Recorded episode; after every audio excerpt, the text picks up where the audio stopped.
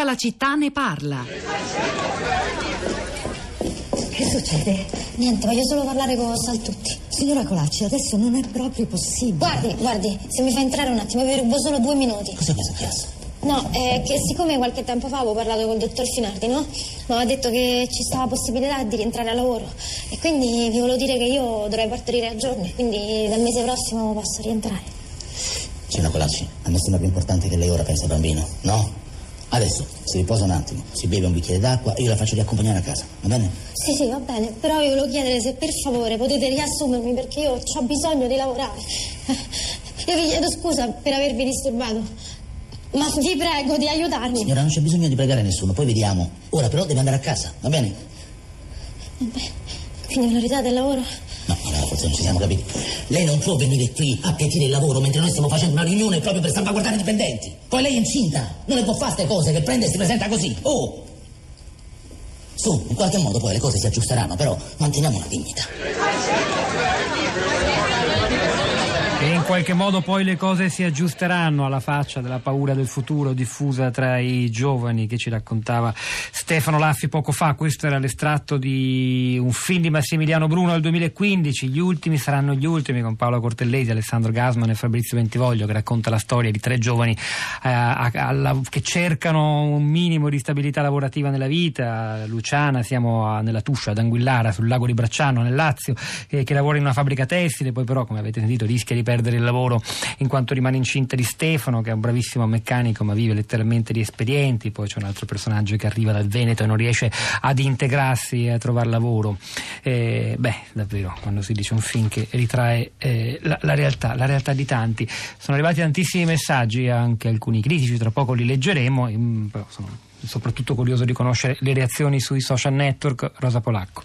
Ciao Pietro, buongiorno, buongiorno a tutti. Reazioni, mm, molte, molte analisi, molte eh, testimonianze come, come, sempre, soprattutto sul nostro profilo La città di Radio 3 su Facebook. Allora, il primo che ha commentato questa mattina mi sembra fosse Angelo che scrive è strano, da una parte le partite IVA lasciano sul tappeto allo Stato, cioè metà del fatturato non hanno alcuna possibilità di sopravvivere in caso di infortunio e malattia se non la questua lingua, eppure il sistema le vuole far fuori in quanto professioni troppo autonome. Se lo Stato continua con la persecuzione, direi che il futuro è no future.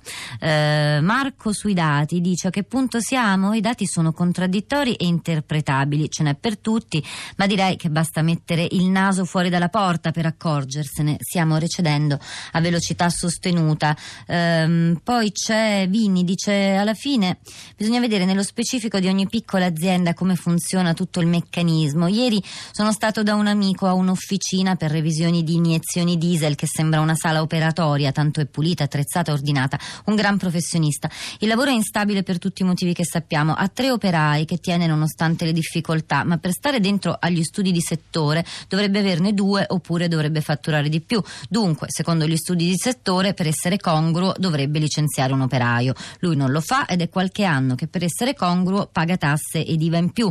Questo per dire che al di là dei proclami nemici del lavoro si annidano ovunque nella complicatissima normativa italiana, ma sono cose che coglie chi sta in prima linea, cioè l'azienda che assume e che poi a fine anno si trova come si trova. Erta si chiede quanto lavoro esiste nel tempo del non lavoro, tutto non retribuito, ma che va ad arricchire il momento retribuito.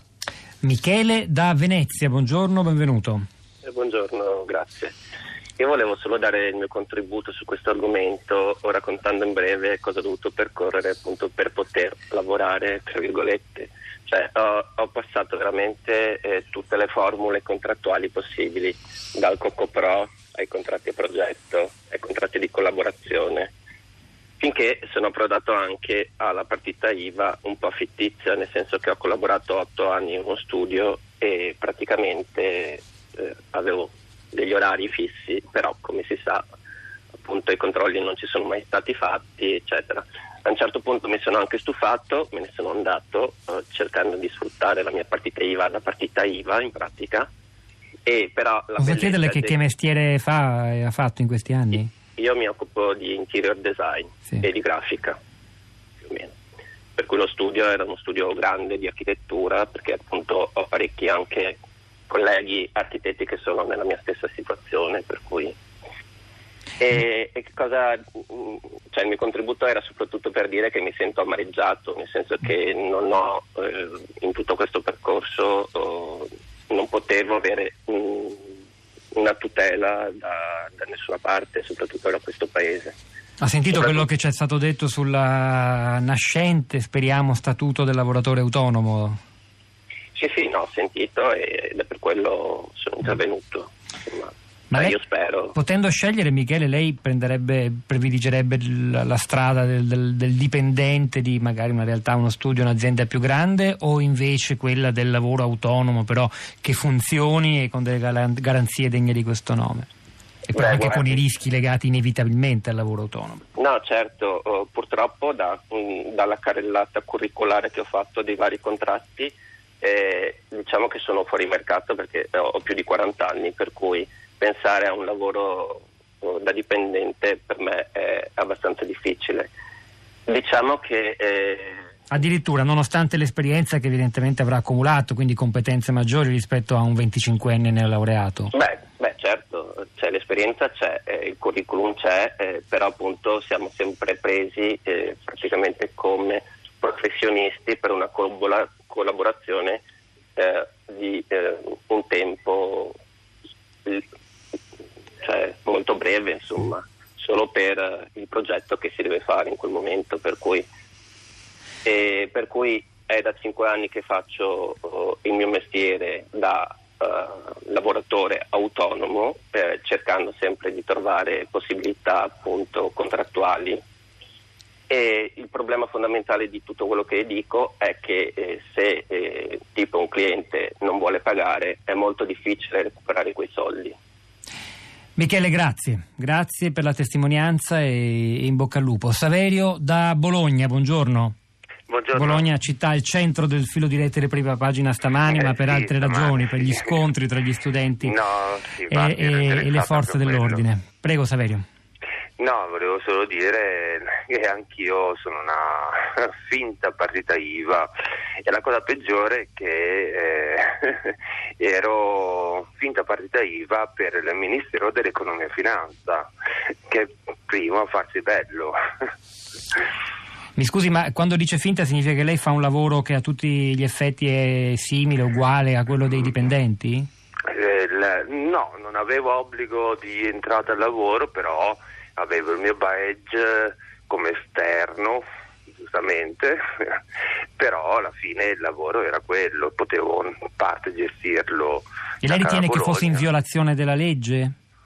Beh, la, la, la, mia avvocata è molto d'accordo su questo. Ah, quindi sta, sta, lavorando su questo. Vabbè, non entriamo nei, nei dettagli no, di questa no, vicenda, però... però la ringrazio per la, per la no, segnalazione. Posso sì. solo dire una cosa, sì, eh, se posso. Eh, comunque il, il Ministero eh, aveva accusato il colpo perché io non avevo fatto causa però tacitamente ha convocato tutti in un tavolo di conciliazione ha pagato, ha staccato immediatamente un assegno di 500 euro a tutti i collaboratori finti esterni per stare zitti. Savero, ah, la ringrazio, eh, merita approfondimento, non abbiamo il tempo, per ora grazie della testimonianza. Rosa. Uh, due tweet per chiudere, Carla dice nemmeno noi finte partite IVA dopo tanti anni capiamo più la differenza, figurati chi fa le leggi, Christian dice le leggi sul lavoro si occupano dei contratti dei lavoratori e non del lavoro. Allora, è il momento di Radio 3 Europa con Anna Maria Giordano. Noi continueremo a lavorare sulla città di radio3.blog.rai.it. Tra poco saranno anche disponibili estratti di quanto è andato in onda stamani. E... Poi vi ricordo che c'era Paola Brai stamani alla parte tecnica, al suo fianco Piero Pugliese alla regia, Pietro del Soldà e Rosa Polacco a questi microfoni, al di là del vetro Cristina Faloci, la nostra curatrice Cristiana Castellotti, Florinda Fiamma. vi auguro un buon fine settimana, ci risentiamo lunedì mattina alle 10.